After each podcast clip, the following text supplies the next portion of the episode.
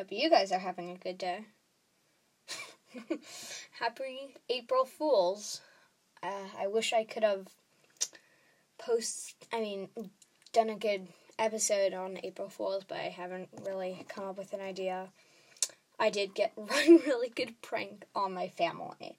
I tricked them, every single one of them, with fake lottery cards. Like, they legitimately thought they had won $5,000 each one of them. You should have seen their faces. It was priceless. Um,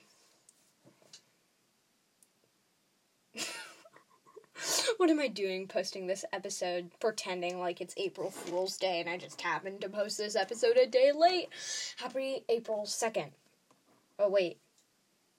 it's literally April 3rd.